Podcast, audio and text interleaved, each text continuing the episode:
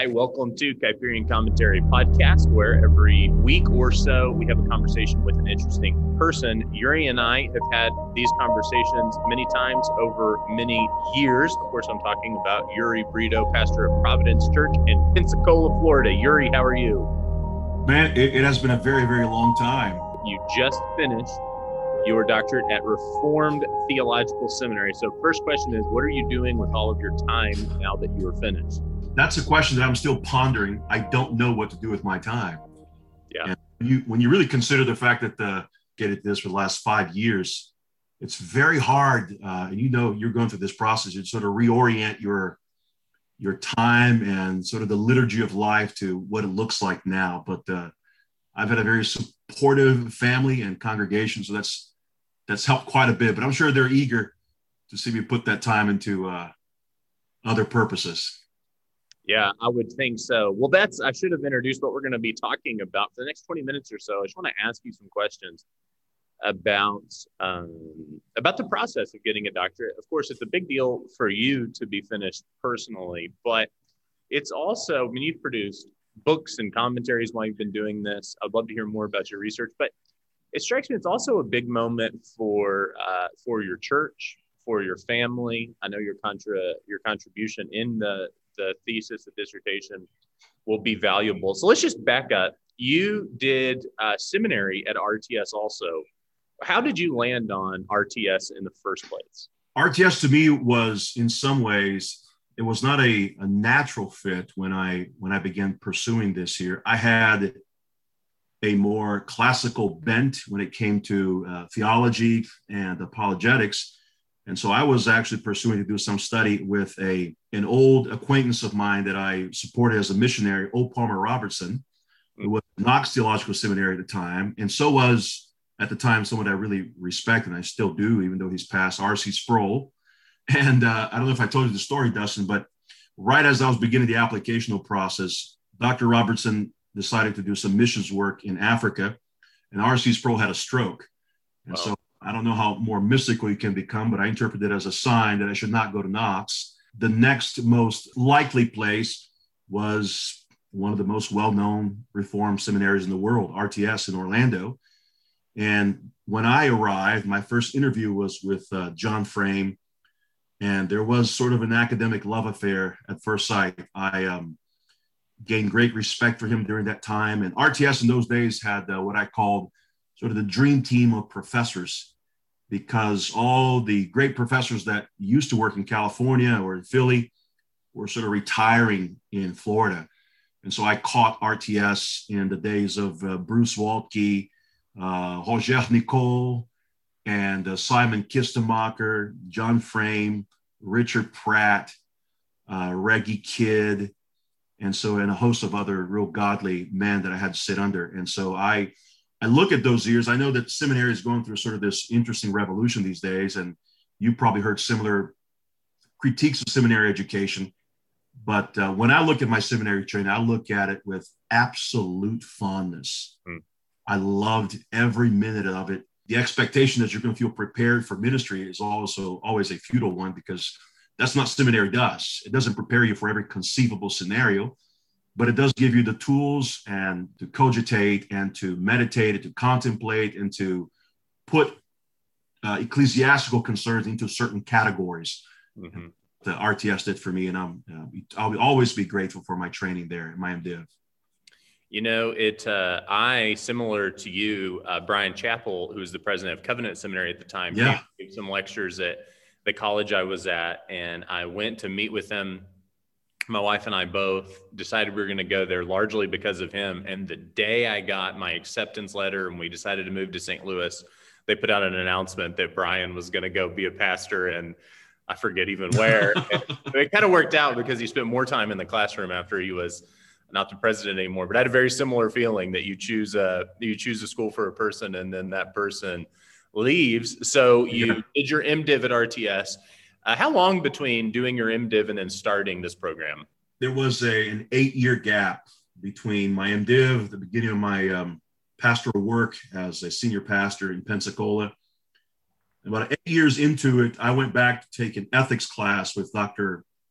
Michael Allen, And at that point, he and Dr. Swain, who are who is the, the president of RTS Orlando, pulled me aside and said, "Look, we're revamping the entire doctoral program here at RTS. Are you interested?"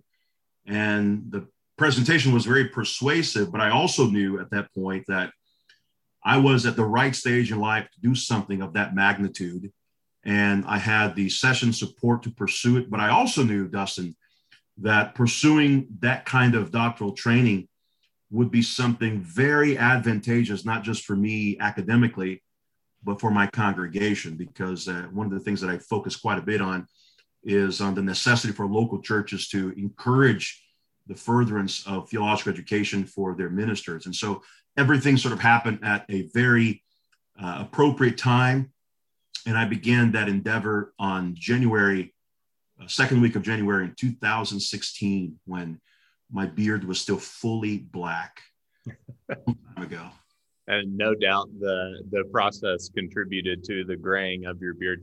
Uh, you wrote on, which we have talked about before on the podcast. You wrote on friendship.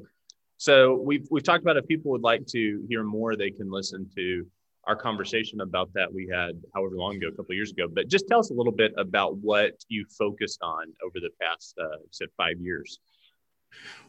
One of the concerns I had right in the beginning of this project was the the the concern originated with what I was seeing experientially in, in my community of pastors. I was seeing a lot of men that graduated with me who had a full sense of their calling and were committed to pursuing pastoral work long term. That's how we all begin, right? Nobody enters pastoral work with the intention of spending only a couple of years.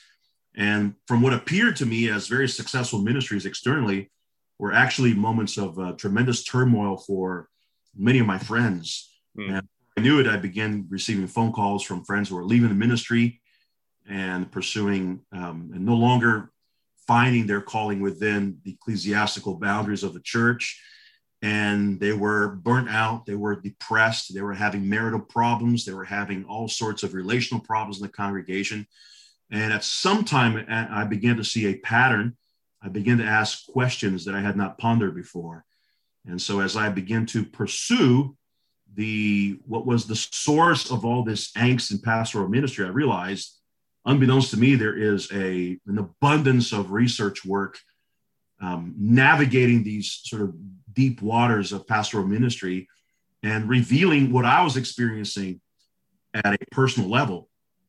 I was seeing that pastors were not, they were maybe theologically equipped to handle theological questions and the theological dimensions of church life, but they were not equipped to handle the tremendous relational dimensions and angles and perspectives of church life.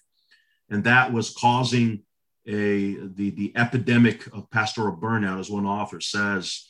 And I began to realize why, ask the question, why is this happening and what can be done about it? There's no foolproof method that can, um, can bring certainty to pastoral longevity. However, historically and biblically, what I began to see in my research was that there were certain principles that have been adopted historically and in the biblical rationale is there also for encouraging or aiding the pastor for long-term ministry. And I got to a point where anytime I saw a pastor who had been doing this for more than five years, I just begin to congratulate them as you do with the military here in the South. Thank you for your service.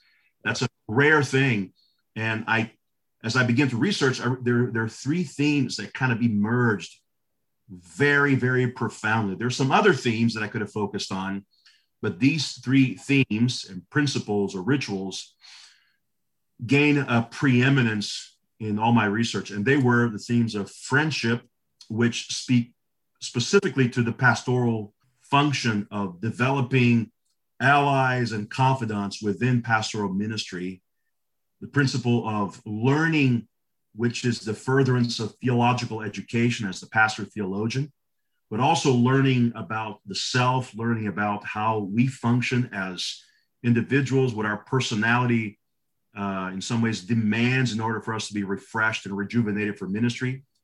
And then the aspect of leisure, which is by far the least discussed matter in, in pastoral sessions and consistories in the Reformed world, very little conversation has to do with the function of leisure in pastoral life. And within that category are issues related to sabbaticals, vacations, all the things that pastors are afraid to talk about because they they think that they sound too uh, selfish and uh, too personal to discuss, but that the absence of it actually kills the pastor year after year. And I believe that that is a fundamental conversation that needs to take place uh, within a, um, a pastoral leadership group that was not being discussed. And so, as I look at these three themes, I said, these are not foolproof. There are godly men who live these three themes out, but are overcome by angst and depression. However, they are um, the kinds of themes and principles that I've seen that, when practiced, can lead to a uh, not just a, a ministry where you survive as a pastor at the age of 60 or 62 or 63, but a ministry where you uh, can be renewed throughout, not just surviving, which a lot of do, a lot of them do, but the kind of ministry that when you reach your 60s, you say, my body and my mind are still healthy. What's the next step for me in the ministry? Is it to continue as a pastor or to be um, some kind of aid to a new pastor? Anyway, these are the kinds of things that I contemplated uh, for about five years. Yeah. And who are some, uh, we can both think of examples of people who did this perhaps poorly. Um, who are some good historical examples of people who did this well? There are historical examples of, of people who did it. Uh, several of them obviously have, have done it poorly, and they serve, as, as Paul said, they serve as examples for us to learn from. So you can learn even from those. In fact, many of the examples we learn from are from the you know the via negativa and so, and I think that's a robust way of developing pastoral theology. But as I go back, I look at the life of Augustine, and the one thing that comes up in his uh, confessions, for example, when I read a lot of Augustine, but one of the very noble aspects of the confessions is that Augustine sort of realizes that the life that he had, even as a as a Christian, as a convert to to Christianity, was a life that needed to be replenished by these three themes. And so, whether Augustine was in the company of pear thieves, you know, whether he was in the company of men who did not love truth, didn't pursue the good, or whether he was in the company of godly men who helped shape his understanding of life in the monastery, life in the parish.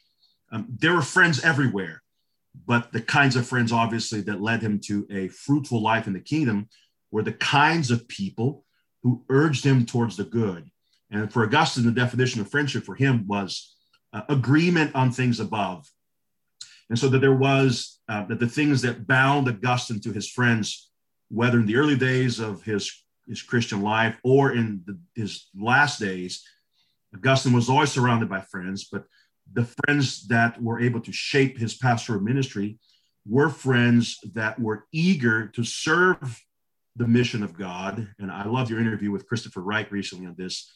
That were able to, that were eager to serve in the mission of God and who shared a, perhaps an identical definition of what that mission was. Hmm.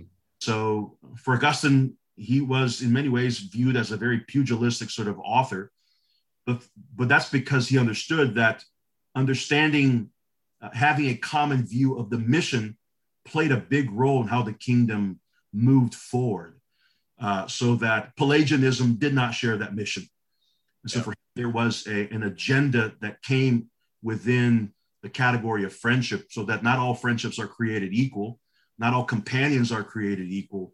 And Augustine put a high treasure on that. The other, the, the other characters removed centuries from that in Nazi Germany was Dietrich Bonhoeffer that has become in some ways through you know people like Eric Metaxas sort of an evangelical superstar, but his life is very uh, mystical in the sense that he really imbibed of the best of Lutheran practices to the point where sometimes it could have been confused with uh, Catholic rituals. For him, there were a couple of things that bound friendship together, but they all fell under the category of service and mission, which is why if they're going to be uh, brought together under the category of mission, Then they needed to confess their sins to one another.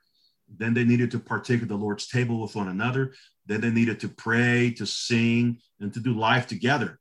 And so um, it's, it's very hard to build pastoral relationships if there isn't a common bond uh, and service and mission. And that doesn't mean identical theology, obviously, but it does mean identical purpose and intentionality in pursuing the kingdom. Yeah, it's interesting the the Augustine uh, reference because, of course, Augustine Augustine is known as someone who writes the first sort of psychological autobiography. He's someone who has deep introspection, but also deep extrospection, and that he yes. is a theologian. And it strikes me that today, a lot of the folks who are more heady theological really do avoid those soft skills of, as you're saying, leisure, friendship, things we typically associate with emotional intelligence.